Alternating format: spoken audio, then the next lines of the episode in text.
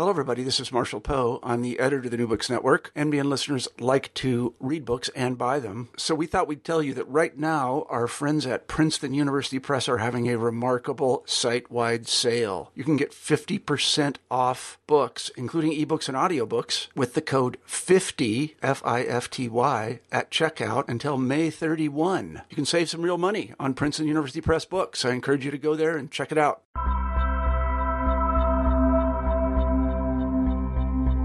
When and where do African American religions begin? Sylvester Johnson, Associate Professor of African American Studies and Religious Studies at Northwestern University, disrupts the traditional temporal and geographical boundaries in the academic study of black religion in the Americas in his new book, African American Religions 1500 to 2000 Colonialism, Democracy, and Freedom. Johnson places the productive forces in African American religion at the intersection of empire and colonialism, and within the constructs of notions of democratic freedom. His study requires this analytical reformulation in order to examine how black religious history unfolds within changing social and political contexts over the longue durée.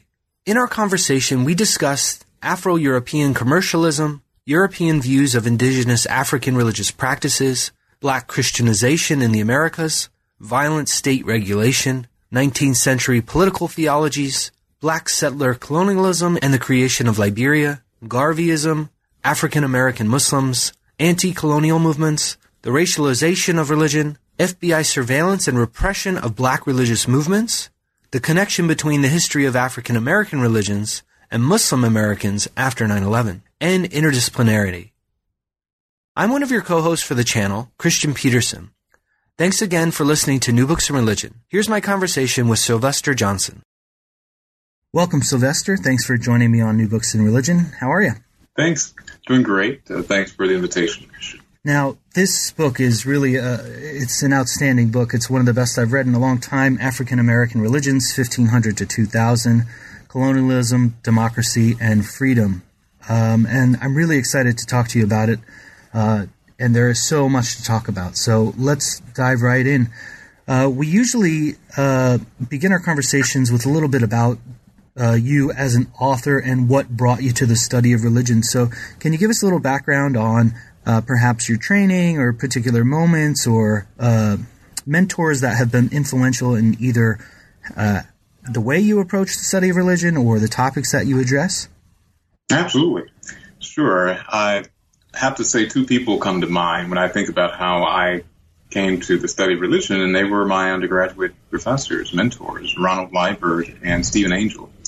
Uh, and so I was a chemistry major in college, but I took a number of humanities courses because of those fabulous distribution requirements. And I also, I did have an inclination toward an interest in religion, but didn't really understand studying religion and I took a undergraduate course in religion that really not just piqued my interest, it, it rocked my world. It introduced me to the sociality of religion. It made me see that things that I took for granted actually had lots of history, that they were formed in particular ways, and particularly in the linkage of things like religion with slavery, or religion with gender and sexuality, or religion with empire.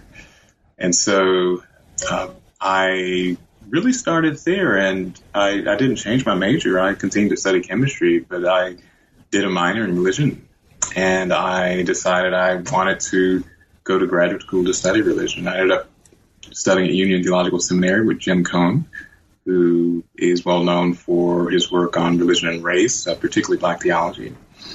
And I ended up writing a dissertation looking at the Noah legend and the way that legend worked is part of the history of Christianizing blacks in the U.S.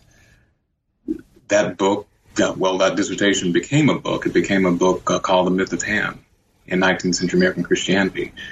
And that book was really engaged with the way religious hatred was at work in convincing blacks that they should convert to Christianity. That, that was not a natural thing that had to to be formulated into a persuasive frame.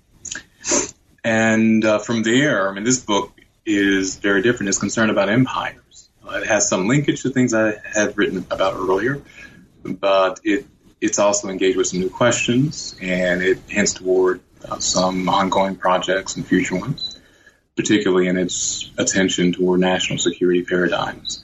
Uh, but that's how I started out, and I still maintain interest in science, but I have always worked within the context of the humanities and studying religion and race and slavery and colonialism, the way those things are intersecting, how they link together, has really been at the center of my research.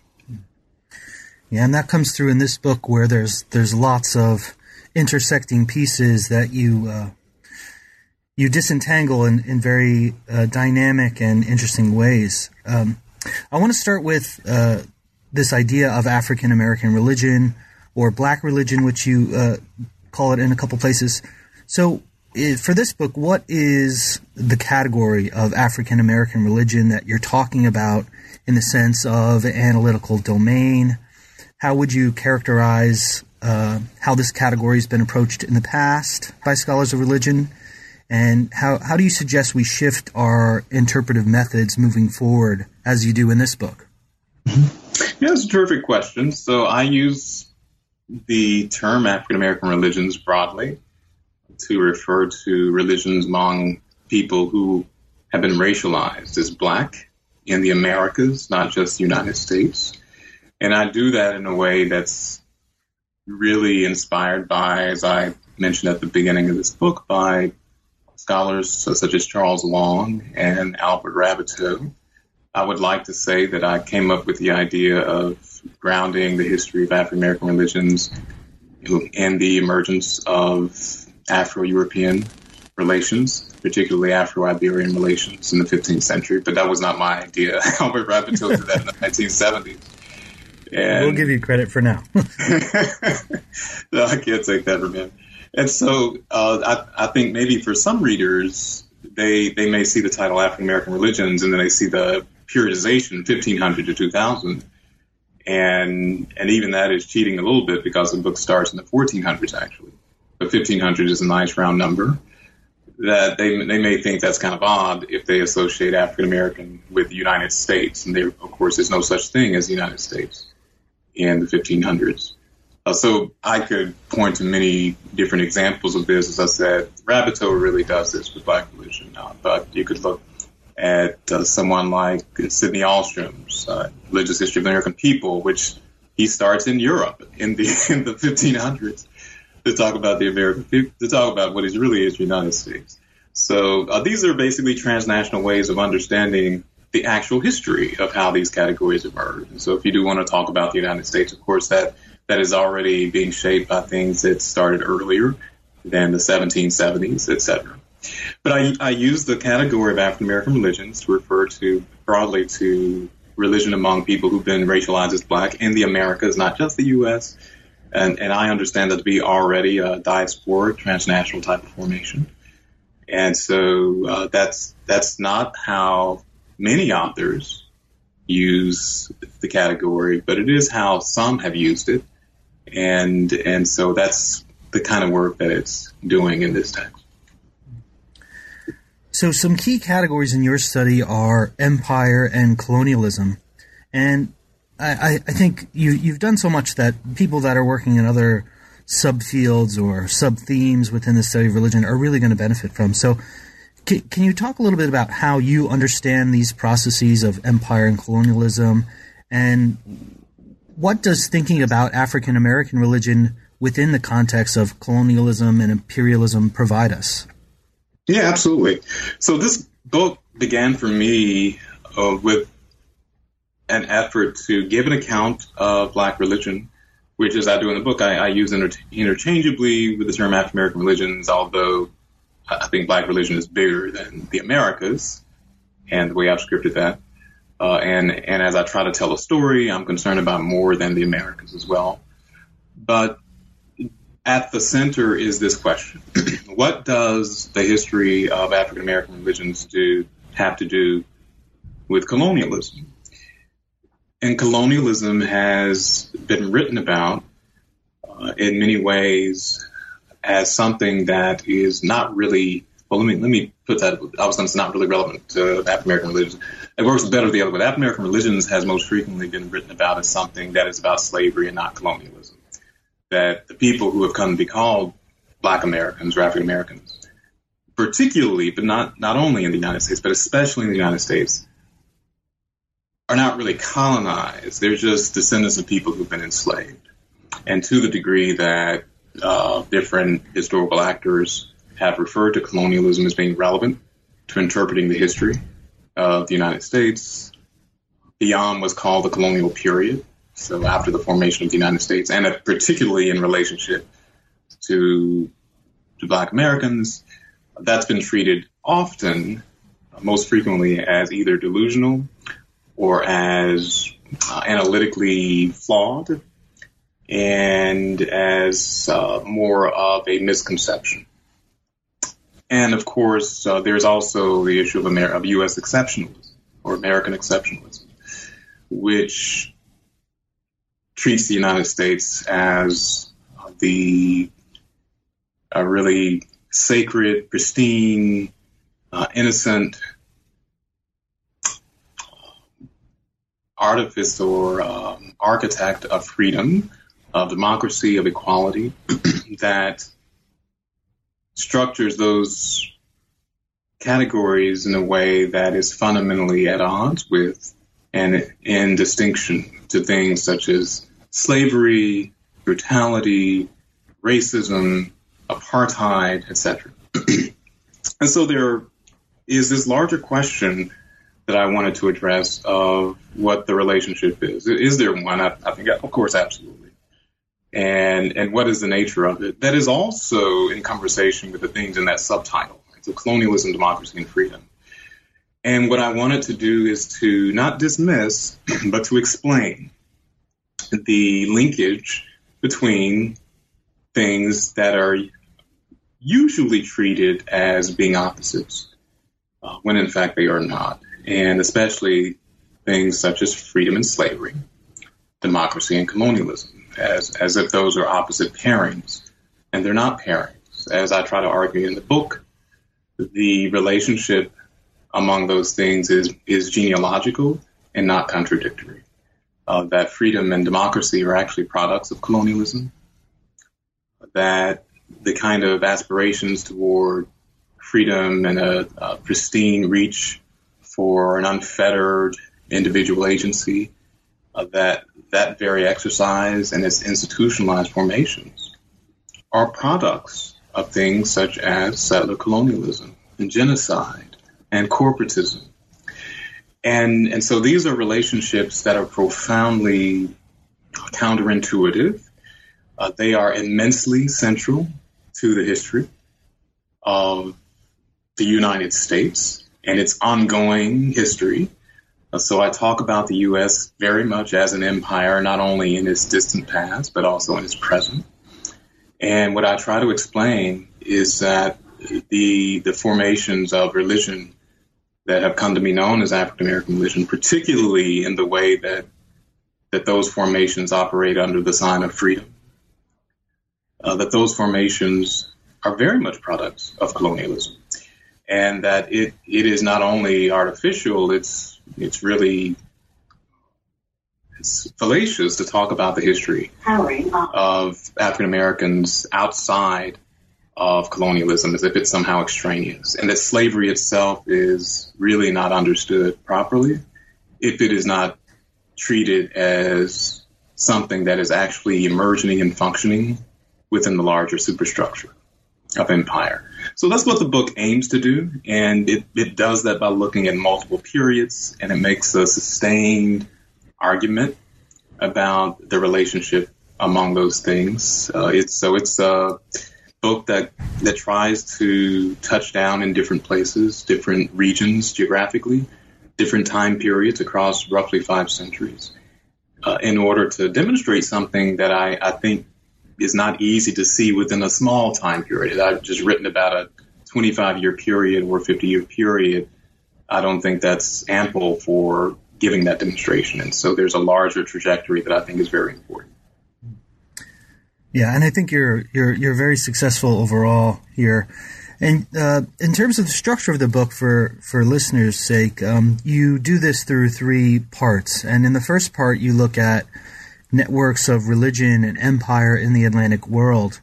Um, and one example or piece of this is uh, Afro-European commercialism uh, between West Af- West Central Africa and European powers.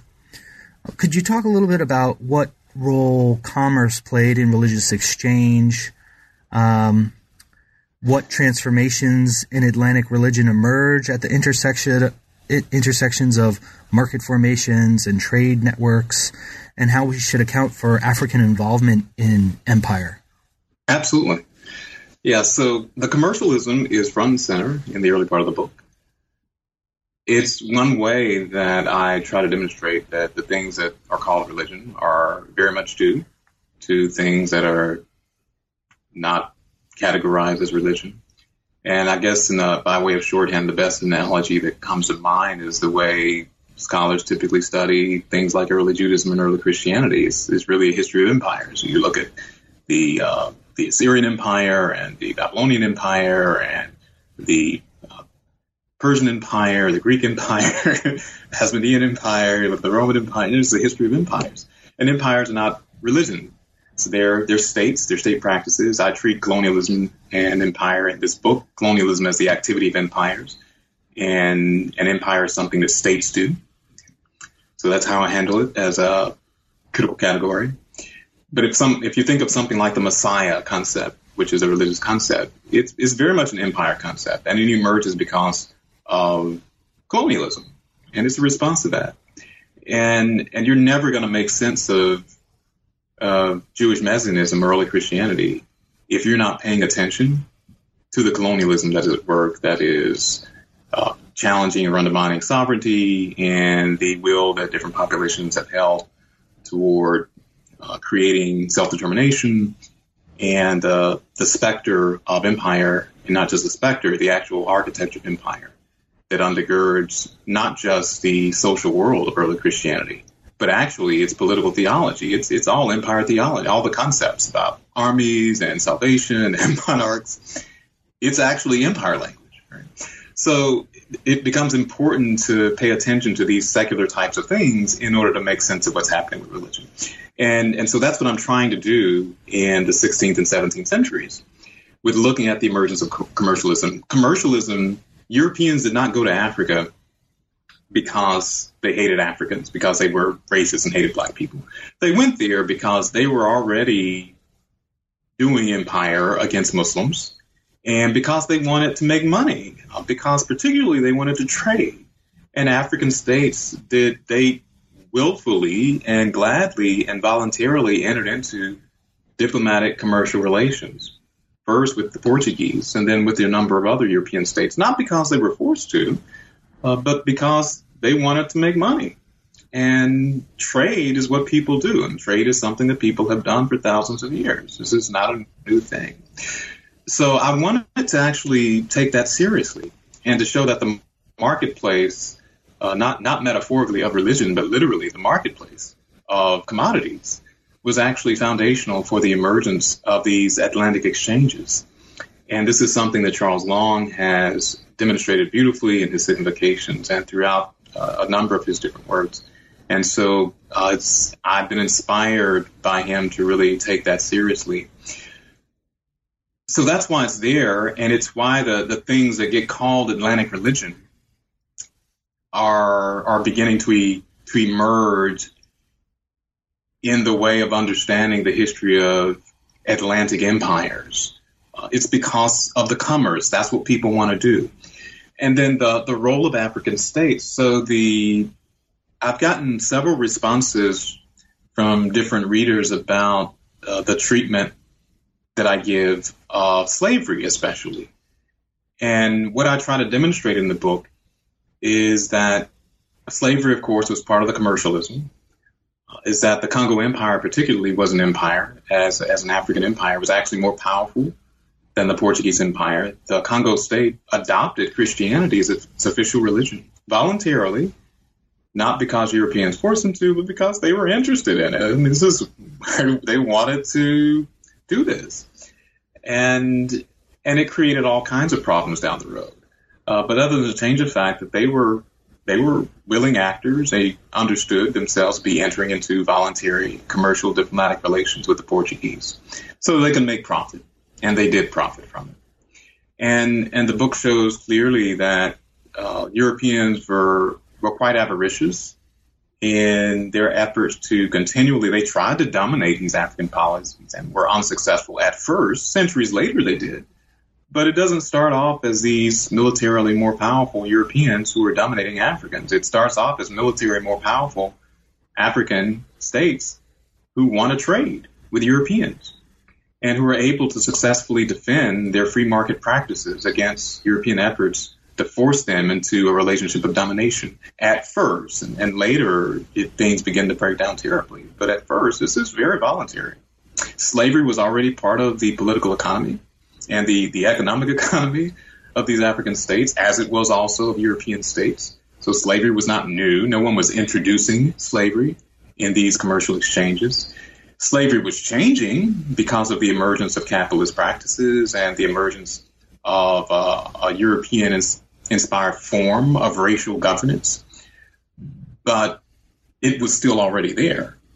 And so I try to give attention to that, that complexity and to that nuance in the account. And so uh, some of the responses that I've gotten have pointed to that as being uh, something that readers were not expecting. Uh, were expecting more of a, a less complicated narrative where slavery is really largely due to Europeans introducing something into uh, a more pristine African environment.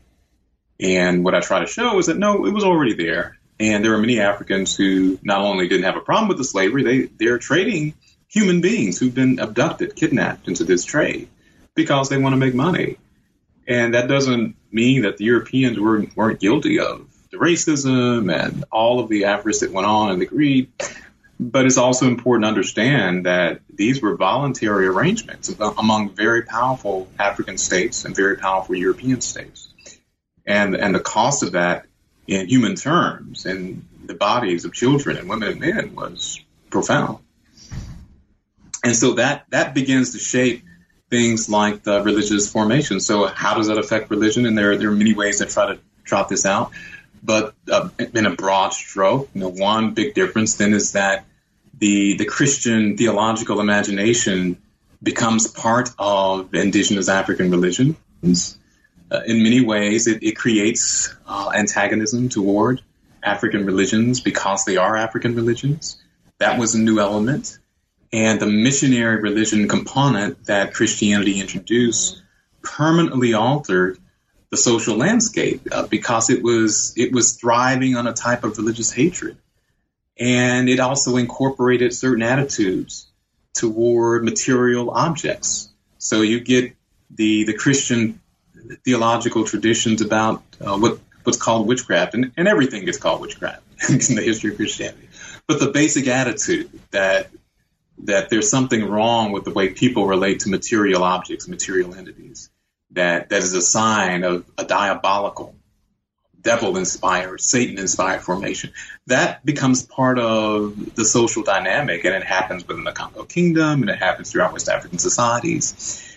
And, and it continues to be uh, a formation that always marks the, if, if you'll allow me, the, the wreckage of missionary Christianity throughout the history of African religions.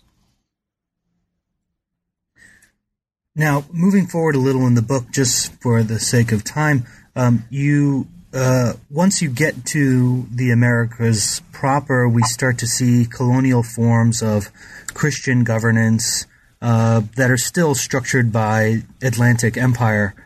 So, what what political structures and architectures of governance shaped Black religion in the Americas, and how did the intersection of empire and religion structure these theological formations of black Christianization?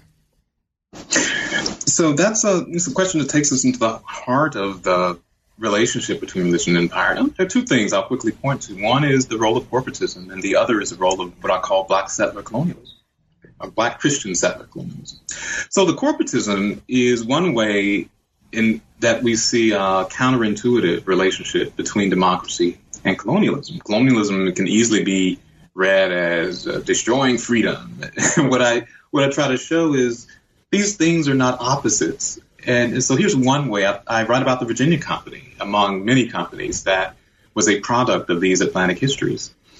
That because it was a company, was chartered, given a charter by the British Crown in order to govern, do statecraft. And typically only the monarch and the monarchy, uh, nobility can actually participate in governing. But outside of the metropole, in the colonial uh, hinterland, so to speak, in the uh, the periphery, I should say, corporations were allowed to do things that today we associate with territorial states that were actually quite new in the scale of their assemblage. So, for example, monarchs did not typically maintain large standing armies. They simply hired private mercenaries whenever they went to war, and they had, they had a small security guard. But it would be very expensive to maintain a standing ar- army, as any military establishment today knows. Your personnel costs are going to be exorbitant. You have to feed and clothe them, etc. But if you just outsource it, then it works. So it's actually the corporations, such as the English East India Company, that began to maintain standing armies uh, because they, they were already private and they were not going to go and rely on other companies or other warlords for their standing army. And they were pretty much always fighting because they're trying to expand their territorial control, etc. So they get to govern. They mint currency. And because these people who get to govern are not nobility, they're, they're investors. They're people who have the private capital to venture in the language of early English, to, to put at risk their capital in hopes of making some gain. That's what gives them the right to govern. It's their wealth, not their blood, not their proximity to the crown. That was very different. And the Virginia Company got to do that. Uh, so one of many. So they do this in North America, and it becomes such a uh, vociferous and such an inspiring model that that model is copied by all of the other British colonies. What we call the Virginia Burgesses was really the corporate officers who were the largest plantation owners in Virginia who were able to do what we call governing. They were able to vote, but they were voting as corporate officers in the way that today shareholders are able to vote because they own ownership in the company.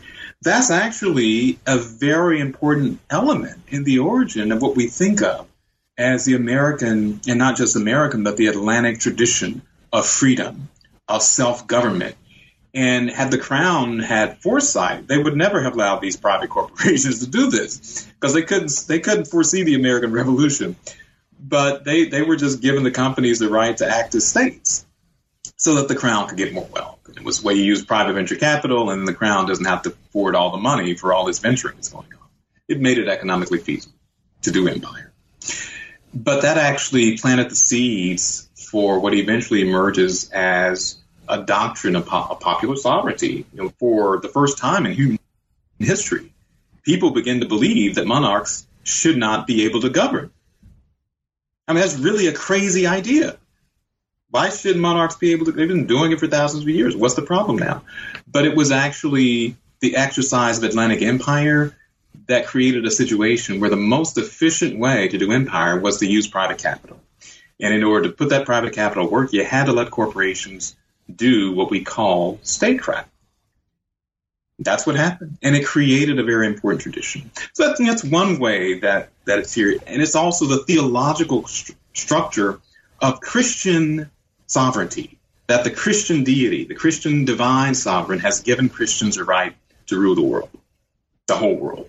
All of the earth is the Christian lords, the Christian sovereigns, and that sovereign entrusts the right to govern that world to the subjects of the Christian divine sovereign, that is, to, to Christian princes and to kings and queens.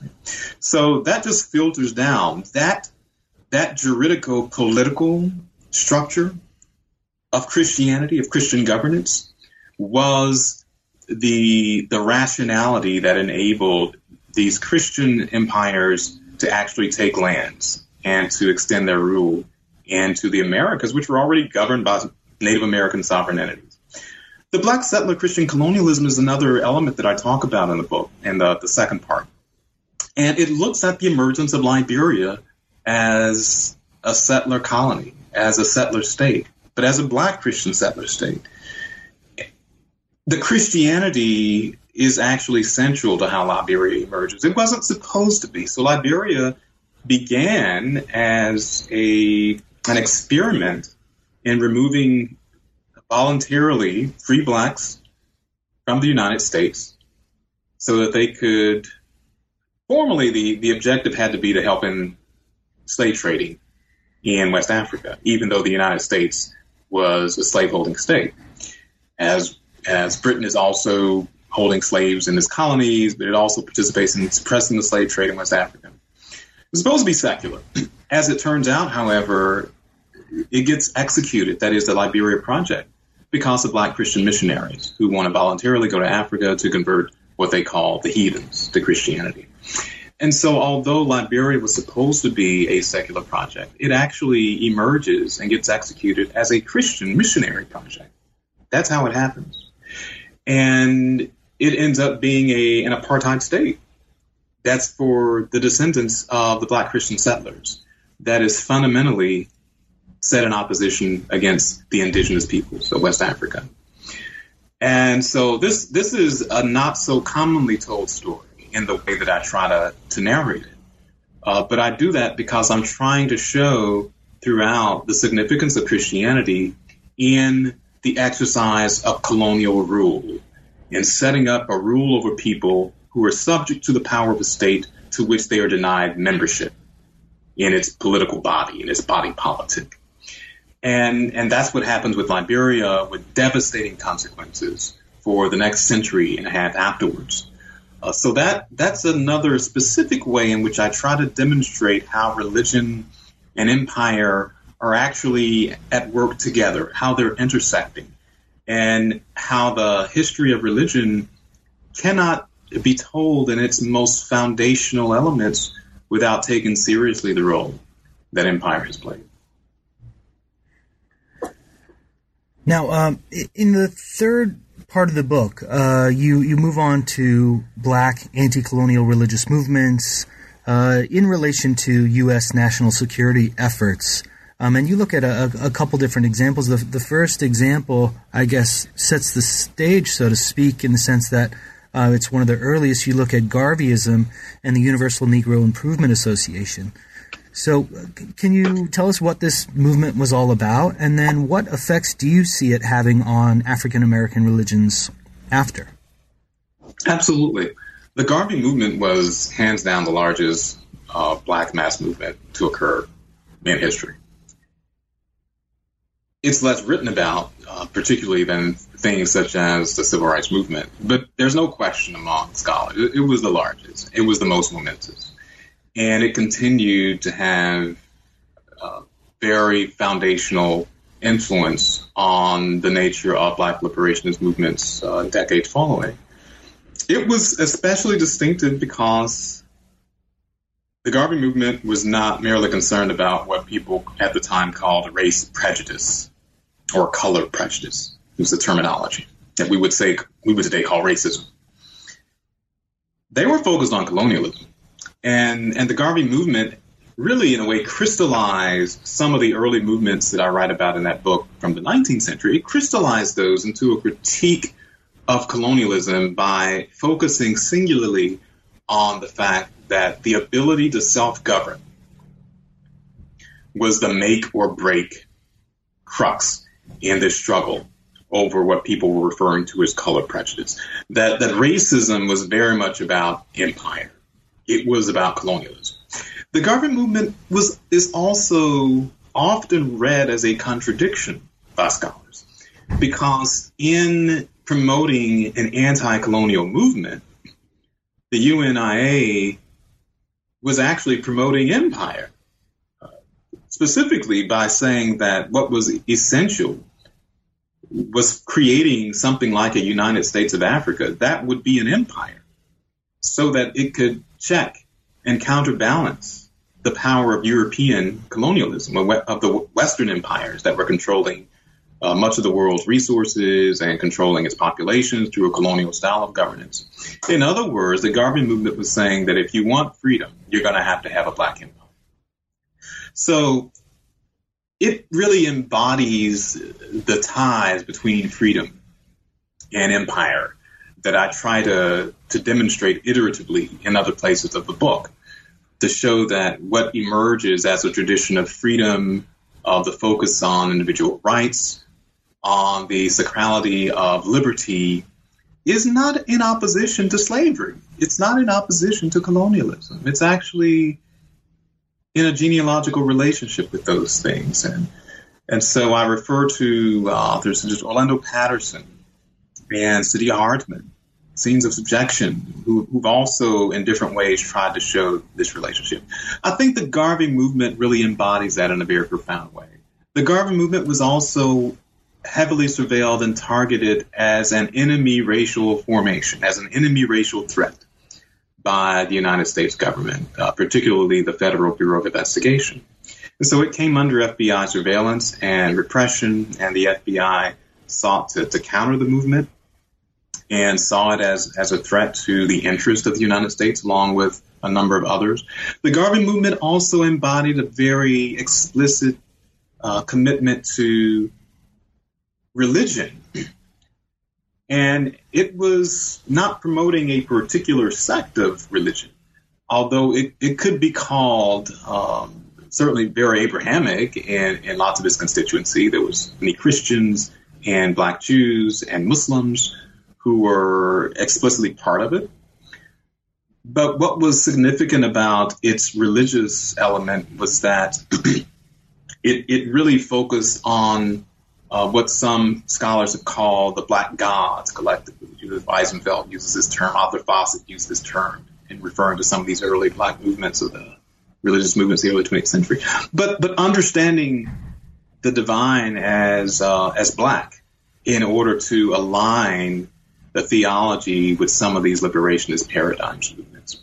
So all of those different elements, uh, the anti-colonialism, what seems to be on the surface a contradictory, but which is actually a genealogical understanding of the relationship between freedom and empire uh, the attention to a racially specific architecture of theology, all of those become important elements in in my effort to try to frame a way of explaining some of these foundational movements that emerge in the 20th century, and particularly under the sign of national security, under that lens.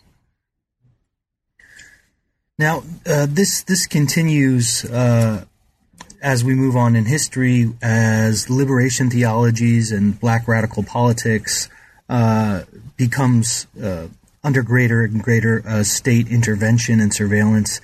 Um, can can you talk about uh, the types of liberationists and anti colonial paradigms uh, that were emerging during the civil rights and Black Power movements, and how the government, how governmental institutions like the FBI and the department classified and then responded to these uh, movements during this time? Sure. So I, I focus on the Southern Christian Leadership Conference, and I also look at the Moorish Science Temple of America. So this was an African American Muslim community, and the Southern Christian Leadership Conference is well known for being the, the primary architect behind uh, the, the integrationist uh, phase of, of what we easily call the civil rights movement. And I focus on those because they, they both were targeted as enemy uh, groups, as racial threats by the FBI under the leadership of J. Edgar Hoover. They were both heavily repressed and were subjected to criminalization.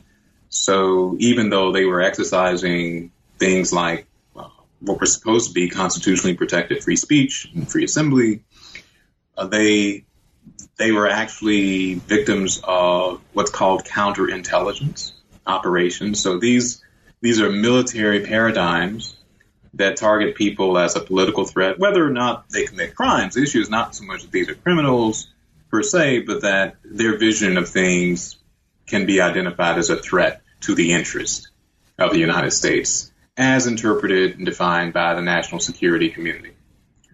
So both of those organizations are are at work, and the Moorish Science Temple, especially, promoted an anti-colonial theology. They emphasize an ethnic heritage for blacks, and they they criticize openly racism as a, a function of the U.S. state of the government, and they called for social. They called for racial equality. Uh, that was actually seen as being dangerous by the FBI, according to the FBI's own account at that time.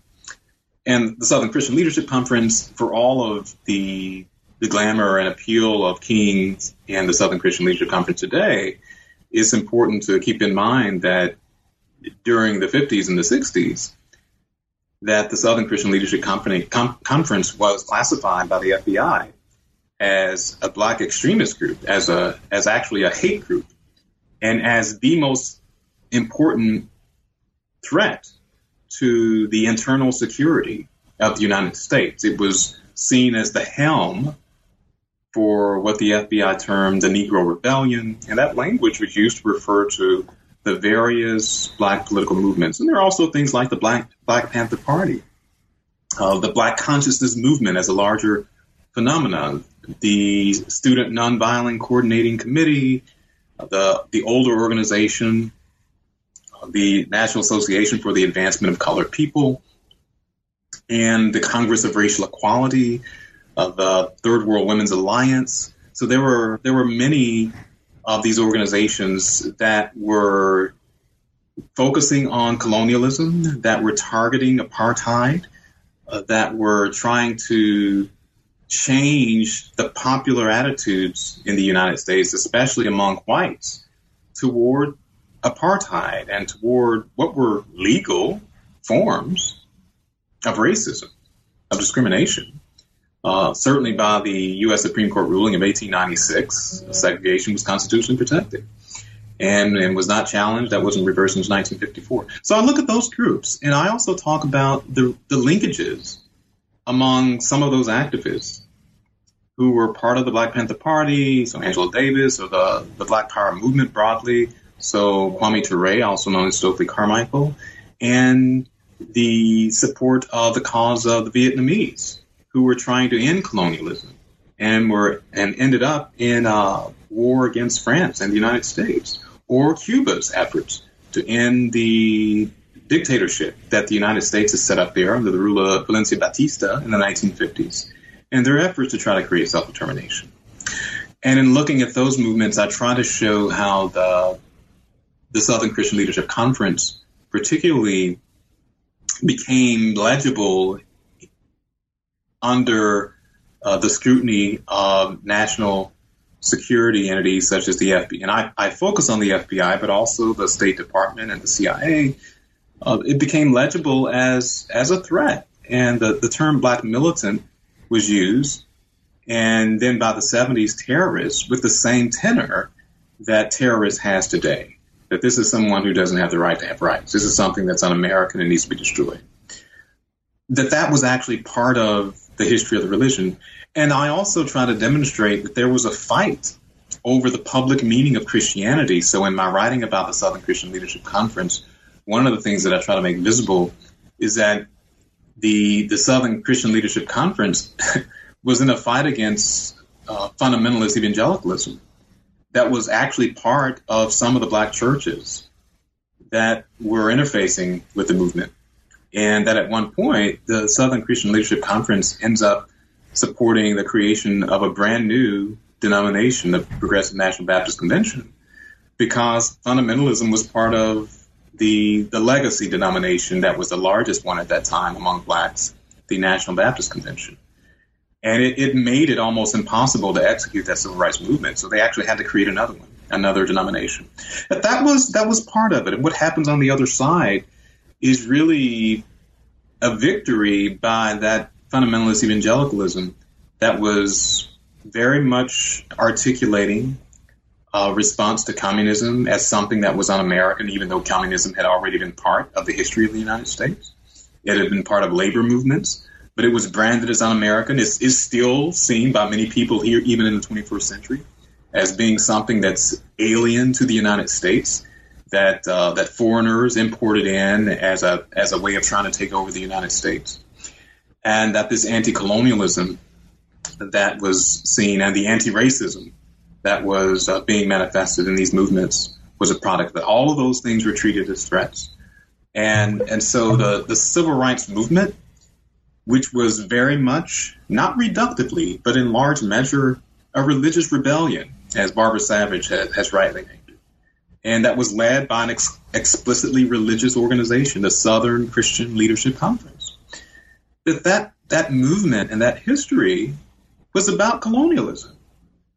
It was it was about who was going to control what regions. It was about of the world. It was about what kind of of, of incentives were going to exist for the United States to either support or to decimate democratic movements around the world. And unfortunately, the United States opted, opted to destroy these democratic movements because they were a threat to how the United States defined its military interests and economic interests. That, that that's actually the civil rights movement. It's it's not purely a domestic kind of formation. It's already a transnational formation. And in, in one way, one could say that the national security community was was wrong for the right reasons. Uh, that they they were right to recognize that there were linkages between these domestic groups and the third world, for example but it wasn't that the third world was trying to overthrow the United States, is that colonialism was a global problem. And that it was already recognized by many of these black activists as being part of the history. So, in some ways, also, my attention to colonialism as a veridical category of analysis is a way of trying to recognize the the insights of many of these activists who were saying that, that racism is not a, about just feelings and prejudice. It's actually about how people are governed. It's about colonialism. And that colonialism is something that happens all over the world, including within the United States. And, and so there's also a, some attention. I try to open the book with uh, attention toward indigenous movements uh, that the, the first colonies formerly held by the U.S. government are actually Native American polities. That, that that's foundational, and and that those polities, as colonies, formal colonies, still exist today. That we really need to be uh, very attentive to why colonialism, why the language of empire is not just appropriate to talk about how the United States exercises state power. It's actually urgent. And the the last chapter you you bring this history into kind of a different realm in very interesting ways. And, uh, you know, like uh, these groups you've just been talking about, there was this kind of continued surveillance of uh, African American Muslim communities, especially the Nation of Islam, but also the Moorish Science Temple that you mentioned earlier. Um, you talk about this in relation to the relate the racialization of Islam and and patterns of governance that we see. So, what what parallels do we find in the relationship between African American anti-colonial religions um, and the racialization of Islam in our kind of contemporary moment, so to speak? Yes, this is a it's a great question. It's a I think it's a sad and troubling question because I, as I've tried to argue in the book, this the turn to racializing Islam has been such a, a destructive and devastating turn. Uh, so, what what do I mean by racializing first, and I'll say what I think the parallel is. so, the by racialization, I, I mean to try to communicate more than what the term uh, what the term uh, Islamophobia often has in its legibility. That Islamophobia is used by authors to refer to things beyond, sometimes beyond the legibility of that term. Uh, so obviously, if you take that literally, fear of Muslims. And most scholars who are writing about Islamophobia know that this is not just about being afraid; it's about power. it's about political interests. Uh, but I but I use the term racialization as as some other scholars have as well to talk about what race actually is. And I draw on a number of scholars' work, uh, Barnor Hesse's work. I look at um, uh, the, the studies of racial state as well to try to explain this. But uh, what I mean is governing people in a way that excludes them from belonging to the political body. They're subject to the power state, but they're not able to, to have a pristine relationship with the political community, the, the body politic of that state, on a perpetual basis. It doesn't matter how long they've been there. It doesn't matter how long their ancestors have been there. They they are treated as perpetual outsiders, and that that can take that can take on the semblance of a rationality through reference to all kinds of things to skin color, hair texture, to language, to religion, to the shape of the skull. I mean, you name it.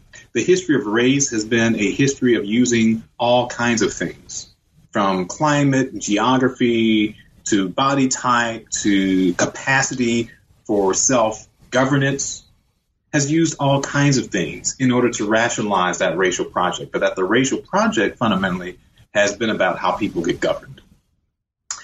Islam has been defined by the national security community. It's been, and by defined, I mean it's been treated, it's been criminalized, it's been surveilled, it's been named as a threat to national security in ways that that purport its incommensurability with Americanness, that it, it can't be part of what America is, it's already a threat to it. So that's why I'm using that language of racialization. And I think that's precisely what's happened. And I don't think that racialization is new. I think that the the longue durée, the long history of the genealogies of racism that have emerged through Christendom have for a long time been identifying uh, what might be regarded as religions in a very strict provincial sense as enemy populations, Jews and Muslims particularly. And there's much more scholarship on on Jews being targeted. Uh, there's there's not as much on Islam, but that has always been part of the history of enmity in Christendom. So that's what I mean. What are the parallels? Uh, so what I try to explain in the book is that if one looks at the 20th century history of the FBI engaging with African American Muslims, that one will will see not just the parallel to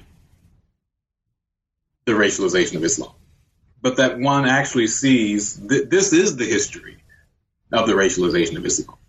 And it's a it's a subtle point that is is not easy to discern. And it's not easy to discern because most of us are used to thinking about race, about thinking about bodies.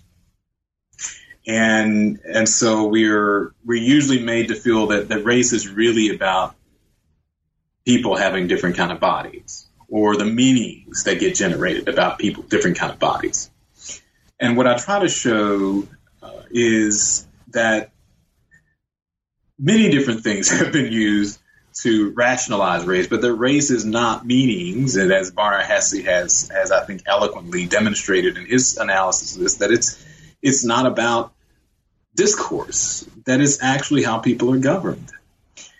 And and so if we can take seriously how race has done its work, and we take seriously the long history of relations of the politics between the West and the Muslim as that has been treated, then what we understand in looking at black people who were Muslims is that the in the United States throughout the 20th century is that the racialization of Islam is already happening with black people it's it's difficult to discern because one is tempted to say, well, well, they're black, and so the racialization is happening with their blackness, not with their Muslimness. And so you had black people who were Muslims, and we know that Muslims were were typically prevented from immigrating to the United States because of the immigration restrictions of the quota system that was in place until 1965. The Hart-Celler Act would, would lift those quotas, and you would get far more immigrants who were coming to the United States from predominantly Muslim countries and from, from around the world, but including predominantly Muslim countries. But for most of the history of the United States up until 1965, the majority of the United States Muslims were black people. So it's easy to say that's not about racializing Islam. It's just that these people were black. And so the FBI is after them because they're black. But that's not what the history of the FBI actually shows. What it shows is that it was not just their, their racial blackness, it's that it was their Muslimness that was also read as a type of racial threat. And it was racialized, that is, their Muslimness was racialized because it was treated as a type of nature that was atavistic, that was, so they don't really have to think about what they're doing. They can just feed into what the FBI training manuals more recently have called the Arab mind or something like that. And and that it was treated as something that could not be part of the US. It was it was treated as something that had to be managed through paradigms of warfare. So going back to the issue of did you commit a crime? Well, probably not. But that's not the that's not the issue with national security. When you are a an enemy of the state, it doesn't matter so much whether you committed crimes. The issue is, does your vision of society comport with the interest of this state? And if it's interpreted as a threat, if it's interpreted as a contravention, then we will make war with you. We will try to disrupt you. We will try to destroy your life. And and so that I think is it's it goes beyond being a parallel, is what I try to argue in that section. And it is actually the early history of racializing Islam. And what we're seeing more recently is just the later history of the racialization of Islam. So it's it's a terrific question because it's it's a um, it's a difficult point to discern. It was difficult for me to discern, but I but I think that's actually what has happened uh, over the decades of the FBI's engagement with Muslims. Yeah, as an Islamicist, this chapter really uh, was was striking for for me how important this this history is, and and what a good job you do in laying out uh, this trajectory in the chapter. I hope other people will read it. And just to kind of push you a little bit more here, um, not in terms so much of the subject matter or the data, so to speak, but in terms of uh, who you're speaking to and the type of work we do as scholars of religion. Um, you know, this this chapter seems essential for those working on contemporary Islam, but uh, I fear that many will, would not come across your work uh, in this way. So, can you maybe just, uh, you know, a couple thoughts about uh, issues of audience and the types of interventions we make across perhaps our our limited subfields. Um, where does this type of cross disciplinary work fit in the study of religion? How can we facilitate more of it? Uh, you do an excellent job, and I would love to see other people uh, kind of do this work. And I, I don't know uh, how to how to make that possible for people. Yeah, well, thanks. Well, it, it is. There are several audiences that are certainly what's primary as I was writing, crafting the book. Scholars of religion, uh, scholars who are in Black Studies, African American Studies, who are in American Studies. Uh, there, so I, I do think that there there are many people who will see the title of this book, African American religions, and one they'll think it's a survey, especially when they see when they see the the periodization 1500 2000. Well, this probably just surveys like 12 different religious movements. And so, you know, they so the subtitle is there, Colonialism, Doctrine, Free. One person who read it said, well, you know, you could have put the subtitle first, because it's it's not. I didn't want to merely refer to colonialism. I actually wanted to work with colonialism. So there, are, some of the feedback I've gotten is that there are a lot of places in the book where it seems like I forgot about religion for the moment, and we're just talking about colonialism. Yeah, yeah, that's on purpose. I, I think if you're going to write a book that engages in a serious way with colonialism that you need to sit down with it and take it seriously. And so I don't think every page can be about religion. I think you have to explain some things first and then develop it and then show how this is intersecting with the religion. That's why the book is so long. It's, it's, it's, it takes a, it takes a while to try to do those things. But I didn't want to refer to something and not actually explain it. Uh, so there, I actually hope that people who study empire we'll read this book. But as I said, you know, our knowledge is so chopped up now, and, and we are all in different areas. And if we if something doesn't sound like it's in our discipline, we already have so many other things to read that we probably won't read it. So I do think there there are ways to address that, and I think what you're doing right now is a perfect example of that. There are so many different media to use, and technology is complicated and it's you know it's a mixed bag, but it certainly makes a lot of things possible that weren't possible before. And so, you, because of what you're doing right now, a book can actually iterate, right? So you can have a podcast about it, you can have a blog about it, you can have journal roundtables, you can give talks, you can you can post things on Twitter and and put something on Facebook, and people end up hearing about something through social media that they might not have thought they were interested in. And they just see a little tweet or they get a little piece of something or they see a blog about it and they can read the blog or they see the post. So I just want to thank you for what you're doing now. I, I think this is exactly something that is technologically feasible that wasn't possible 20 years ago or even 10 years. How old is Twitter? 10 years ago. So, so that's something that I think scholars have to take more seriously. Uh, I, I'm someone who, who works in the digital humanities, and I, I do. You're talking about new directions. So some of my new, new directions are the more work on national security paradigms, but also machine learning, artificial intelligence, and human machine relations. And I would say this: we, I think, we have to stop sucking our teeth at at technology as if it's a nuisance or as if it's it's not that serious. You know, there there's still I think there's still people around who refuse to use email I remember there was a lot of that in the early 2000s. Uh, I okay, so maybe you're not the person to use the email, but then hire someone who knows how to, because if if you want, if we want to, uh, there are tools that we can use to over, overcome what have always been the limitations of our trade. And I think that if we're serious about addressing the constraints, we have some tools at our disposal. They're not magical. It's not like everything is perfect once we use them but can we end up creating more discussions and can we end up reading people and talking to people, more people than we would ordinarily encounter because of the technology? Absolutely. Uh, because of these types of media forms, you, you can get the gist of something, maybe because you don't have time to read everything. You don't have time to read some of everything that's everything in your discipline, for example, but you can appreciate the intervention that people are making because of some of those these new media forms. So I think we have to do more of that. Um, now, just to, before I let you get away, you, you mentioned a couple things about uh, maybe new paths that you're going in. Can you tell us a little bit about some of the work you're you're finishing up now? I know there's some exciting stuff coming out, and where you're heading in the future. Yes, so I have a, book that I've done with my colleague Steven Weitzman called "The FBI and Religion." A Faith and National Security Before and After 9 11.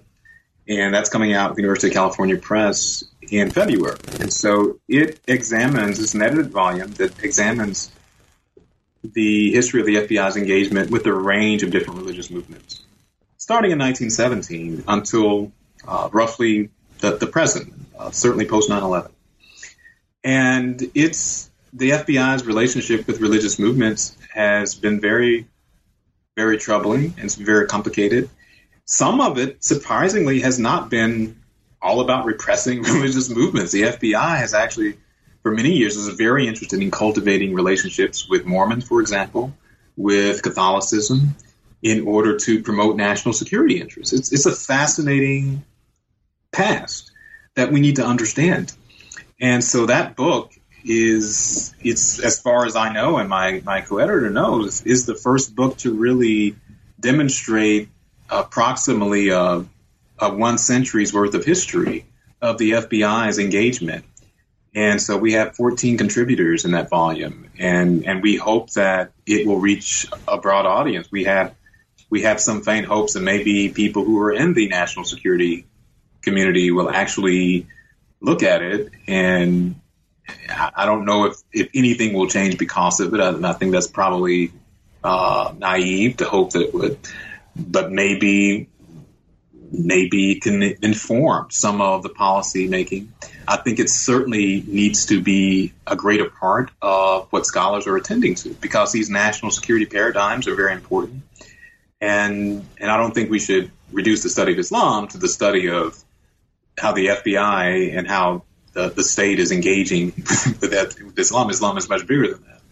But unfortunately, I think for very troubling reasons, uh, there there certainly does need to be much more critical engagement with the politics of national security and and what I have been calling the racialization of Islam and uh, the the rendering of Muslims as state enemies because this is a very big prices that can that is already really troubling and and can become much worse.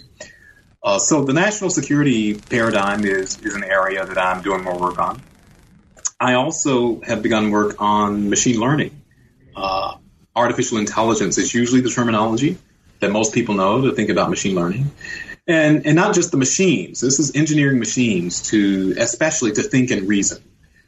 We have centuries of tradition that have focused on the ability to think and reason as being at the center of what makes us human. And there are many traditions as well that would challenge that assertion. But that assertion is most certainly a dominant assertion. I will, I will say the dominant assertion. What happens when humans become increasingly successful at engineering machines to think and reason? When we've been claiming that thinking and reasoning lie at the center of what it means to be human. That's something that we have to contend with. Uh, I, I can think of numerous examples here. Of one is that about a year ago, Google asked the federal government to recognize a self-driving car, well, a, an autonomous vehicle, I should say, as a driver. And in the eyes of the federal government, only humans have ever been recognized as drivers. Never before has a machine been recognized as a driver. But in February of this year, of 2016, the federal government said in response to that inquiry, absolutely, they will recognize a machine as a driver. Now, there are many reasons why the federal government would recognize a machine as a driver.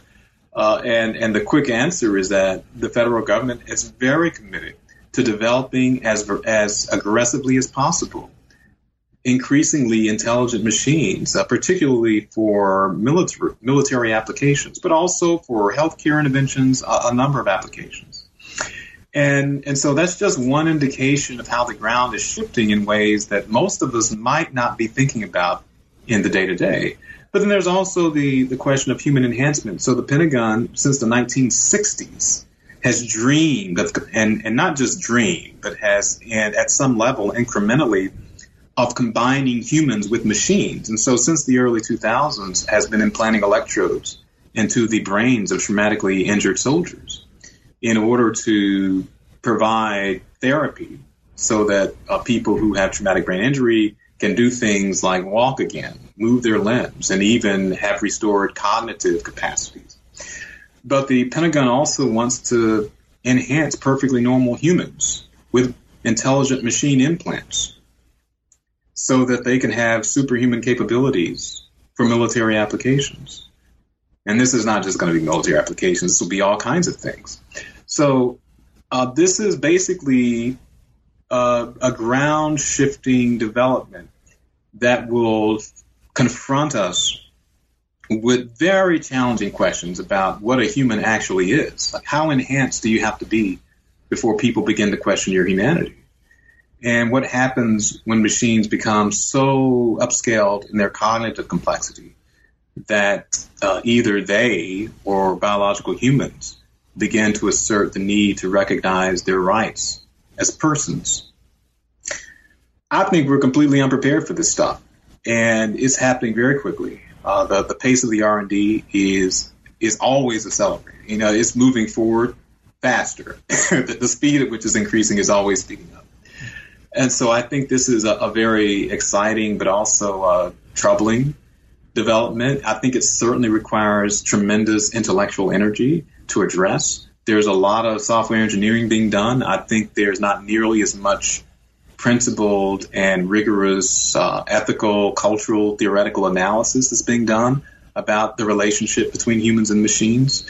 And so uh, that that is uh, the most recent area of my research that I've turned attention to, and so I'm also writing a book on that subject.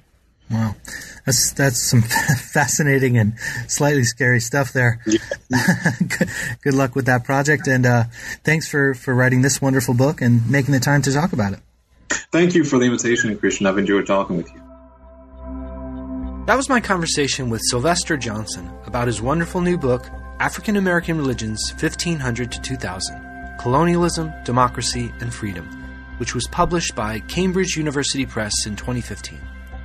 Thanks again for listening to another episode of New Books in Religion.